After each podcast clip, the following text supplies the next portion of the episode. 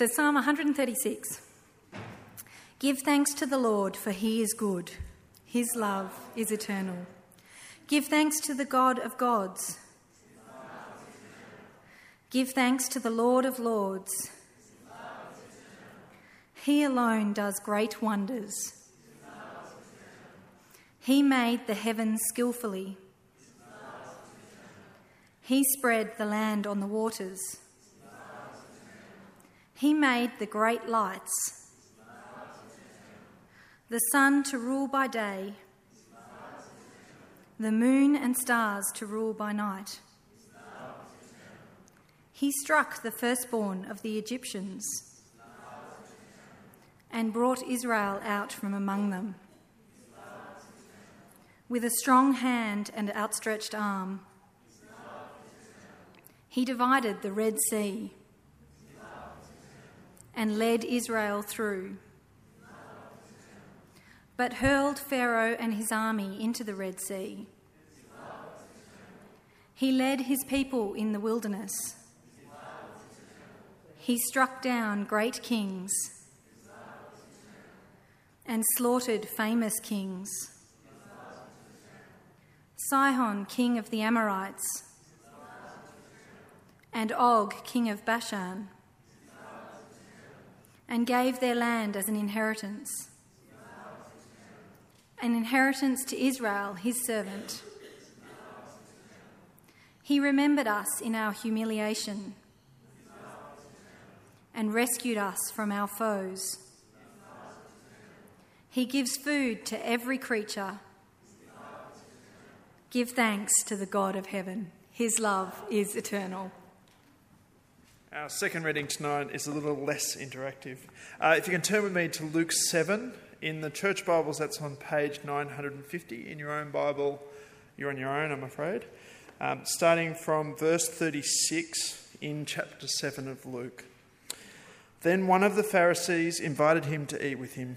He entered the Pharisee's house and reclined at the table. And a woman in the town who was a sinner found out that Jesus was reclining at a table in the Pharisee's house. She brought an alabaster jar of fragrant oil and stood behind him at his feet, weeping, and began to wash his feet with her tears. She wiped his feet with the hair of her head, kissing them and anointing them with the fragrant oil. When the Pharisee who had invited him saw this, he said to himself, "This man, if he were a prophet, would know who and what kind of woman this is who is touching him. She's a sinner." Jesus replied to him, "Simon, I've something to say to you." "Teacher," he said, "say it." A creditor had two debtors. One owed five hundred denarii and the other fifty. Since they could not pay it back, he graciously forgave them both. So which which of them will love him more?" Simon answered, "I suppose the one who he, he forgave more." "You have judged correctly," he told him. Turning to the woman, he said to Simon, "Do you see this woman? I entered your house. You gave me no water for my feet, but she with her tears has washed my feet and wiped them with her hair. You gave me no kiss, but she hasn't stopped kissing my feet since I came in. You didn't anoint my head with olive oil, but she has anointed my feet with fragrant oil. Therefore I tell you, her many sins have been forgiven. That's why she loved much. But the one who is forgiven little loves little." Then he said to her, "Your sins are forgiven." Those who were at the table with him began to say among themselves, "Who is this man who even forgives sins?" And he said to the woman, "Your faith has saved you. Go in peace." This is the word of the Lord. Thanks be to God. I'm just going to pray for us as we come to uh, look at God's word briefly before a time of uh, extended, open thanksgiving. Let me pray for us. God, thanks so much for your word, that you give us so much to be thankful for in it. You reveal to us how things really are. Um, and how things really are in your Son is fantastic. And so we pray, please, that you'd help us uh, realize and remember that once again this evening as we look at this part of your word. Amen. I don't mean to boast or anything, uh, but I am excellent at uh, grumbling. Uh, I honestly, I'm a star at whinging. Um, life can be going fantastically. I can still whinge. I'll find something. I really will. Um, I don't want to take all the credit for this. Uh, it, it just kind of comes naturally to me, really. It might be because of where I grew up. Um, Australians are pretty good at whinging, aren't we? It's never fair. You know, I never quite get what I deserve. Uh, even in the, in the sport, we lose to the English, perhaps, the whinging Poms. Yeah, whatever. We're like, oh, the pitch was uneven. Oh, the ref was unfair. Oh, they broke the rules. Oh, we love to whinge.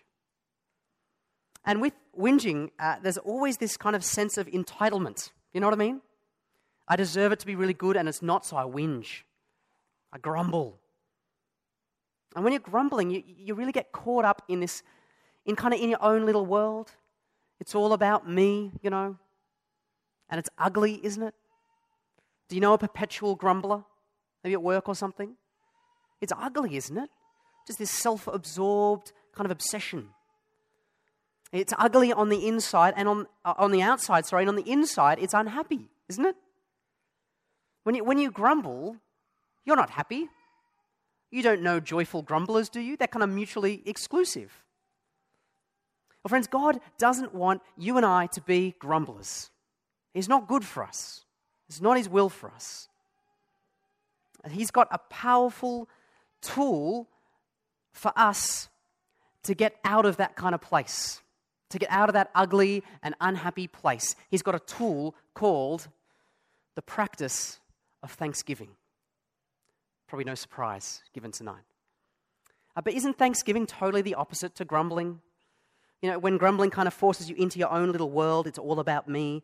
Thanksgiving forces you to look outside of yourself and recognize that person did something for my good and they didn't have to. Thanksgiving turns us inside out. It turns out inside out is the right way around though, doesn't it? Because thanksgiving is good for us. Even the scientists agree, actually. A study, the University of Pennsylvania did this study and they found that uh, Thanksgiving is good for your health. Uh, it makes you more resilient. It's better for your relationships. In fact, it's the best positive psychological treatment for, to increase happiness. And so it's no surprise that our good God commands us to be thankful. First Thessalonians five eighteen, he says, "Give thanks in everything, for this is God's will for you in Christ Jesus."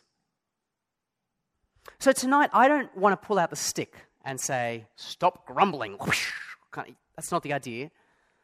I want to invite us, remind us, encourage us to take hold of this great tool of God's called thanksgiving, that our hearts might be set free from the unhappy, ugly place of grumbling.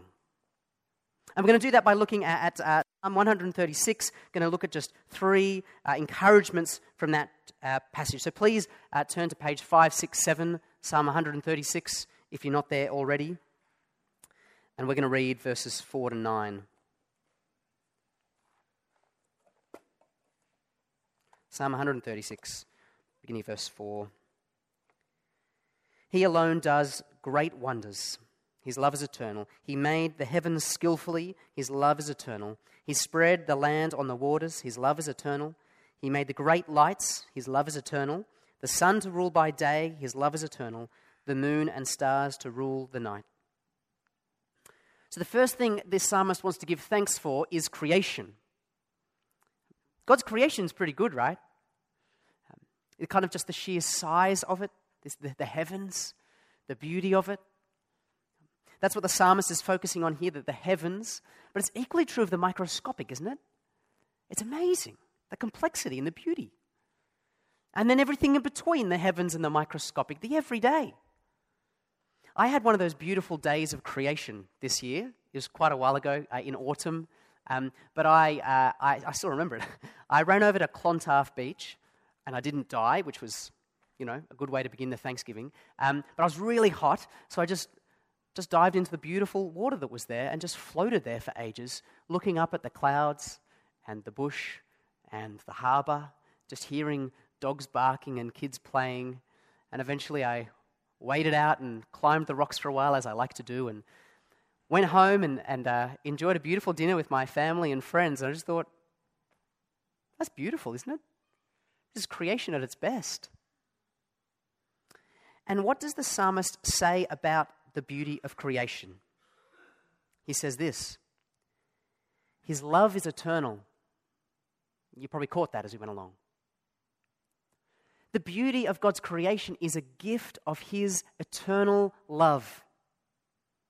He didn't have to do it at all. He didn't have to create. He didn't have to make it lovely. Food doesn't have to taste good, you know. In fact, because of our sin, our creation probably should be a whole lot worse than it actually is, shouldn't it? And yet, like uh, that, that masterpiece which has been vandalized, you can still see such beauty in our world. And we should thank God for it, shouldn't we? He didn't have to do it, but it is so good. You know, the beautiful summer sun, summer's day when the warmth of the, the sun, the cool of the rain, the smell of freshly ground coffee beans. I do like that smell, though I hate coffee. You know, the feeling of just the hot shower on the back of your neck on a cold day. These are beautiful gifts of creation. And more than that, they are gifts of God's eternal love. And so, brothers and sisters, can we turn outside of ourselves? Recognize, think, what has God given me this year in creation that I should thank Him for? What is it? What have you enjoyed this year from God's bountiful goodness? In just a moment, you'll get a chance to, to call that out um, after this. The psalmist then moves from the, the thank, being thankful for creation to moving on to redemption or salvation. So read with me now uh, from verse ten. I might skip out the uh, his love is eternal bits. You get the idea though? Yeah, good. Okay. He struck the firstborn of the Egyptians and brought Israel out from among them. With a strong hand and an outstretched arm, he divided the Red Sea and led Israel through. He hurled Pharaoh and his army into the Red Sea. He led his people in the wilderness. He struck down great kings and slaughtered famous kings, Sihon, king of the Amorites, and Og, king of Bashan, and gave their land as an inheritance, an inheritance to Israel, his servant. He remembered us in our, hum- in our humiliation and rescued us from our foes.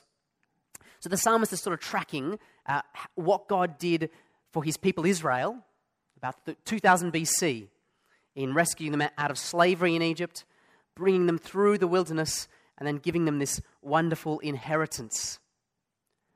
None of that was necessary. None of that was deserved. His love is eternal. And friends, how much more is this, is this thankfulness appropriate for us? Because just like Israel, who were slaves in Egypt, miserable, mistreated, you and I were slaves to sin and death and Satan. You know, sin kind of enslaved us to ourselves, and it's miserable, right? Sin is a bad master. Uh, we were kind of living this life of just grumbling along to the point of death. Happy times. But then, this is amazing grace. Our Lord Jesus stepped in, lived the life that we could never live on our behalf, died for us, and gave us new life. His Spirit brought us to God, brought God to us, brought us life and truth and freedom and hope and peace and, and a future, an inheritance that can never be taken from us. And did you, did I, did we deserve it? Not at all. This is amazing grace. Friends, if we're not thankful for this, we just don't get it. We're like Simon the Pharisee in Luke seven, when we ought to be like the woman in Luke seven, who was so bowled over by God's grace to her in the Lord Jesus, His forgiveness, that she just couldn't say thank you enough. In fact, the New Testament goes on to say that, that we should, that for Christians, thankfulness should be the spice that flavors everything. Kind of like chili should be the spice that flavors every Thai dish. It may not be, but it should be. So, so Colossians chapter three, verse seventeen, which should come up on the screen. Whatever you do, whatever you do, in word or in deed, do everything in the name of the Lord Jesus, giving thanks to God the Father through Him. Why? Why always thankful? Well, it comes earlier in the letter, chapter one, verse twenty-two. twenty-one and twenty-two, sorry. Once you were alienated from God, hostile in your minds towards him because of your evil actions. But now he has reconciled you to himself by his physical body through his death to present you holy, faultless, and blameless before him. Did you know that was you? Blameless before God. No one can chuck anything at you that will stick before God. No shame. And then, and then Paul goes on. To, this is one of my favorite verses. Chapter uh, one, verse twenty-seven. God wanted to make known among the Gentiles the glorious wealth of this gospel mystery, which is Christ in you, the hope of glory. We have Christ in us, the hope of glory. It's the glorious riches of this message. Friends, I said at the beginning that thanks in, when we're thankful, we, we, we're kind of saying, that is a good thing you've done for me, and I didn't really deserve it. You didn't have to do it. How much, how appropriate is thankfulness in the face of this gospel? So good what he's done for us. So undeserved. Thank you, Jesus. But there's just one more area that the psalmist goes to, to remind us to be thankful. It's more basic. The psalm actually thanks God for being who he is. So let's look there one last time, chap- uh, verses one to three. Give thanks to the Lord, for he is good. His love is eternal. Give thanks to the God of gods. His love is eternal. Give thanks to the Lord of lords. His love is eternal. I've been finding myself doing this more and more recently. Um, just kind of thanking God for who he is, just kind of captivated by his character. Because he doesn't have to be who he is. He doesn't have to be good. He could be a monster, right? But what does the psalm say is his key characteristic? Love. That's exactly, I hope you didn't miss it. Eternal love. That God loved us when he created the land and sea. And, and it was by love that he, re, he created you and me. It was love that he set Israel free. And it was by love that he sent the Lord Jesus to live and die and rise again to set you free. He loved you yesterday. He loved you this, this year. He loved you today.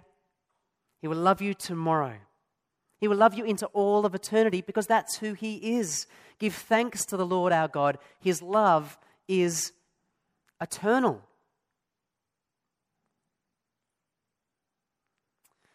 Friends, we have very little reason to grumble, do we?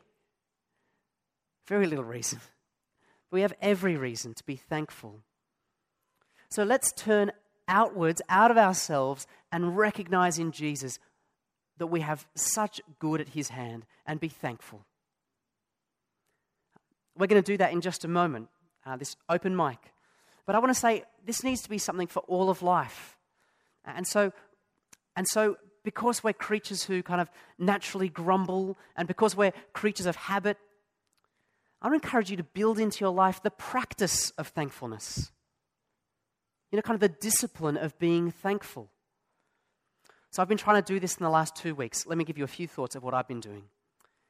When I pray with the kids before bed, I ask them one thing they're thankful for. Before I go to sleep, I try to think of five things that I'm thankful to God for and pray those things. I'm trying to be thankful to people. Every time someone serves me in a shop or a cafe, I try to remember to say thank you. Actually, focus. Thank you. I've got a little note on my calendar now to, to write a thank you card or email to someone every Monday morning to practice being thankful. Look outside myself. We say grace. Do you say grace? I say none of these things to be a legalist. You know, you must keep these rules. Friends, thankfulness is a powerful tool to set your heart free out of grumbling and into thankfulness.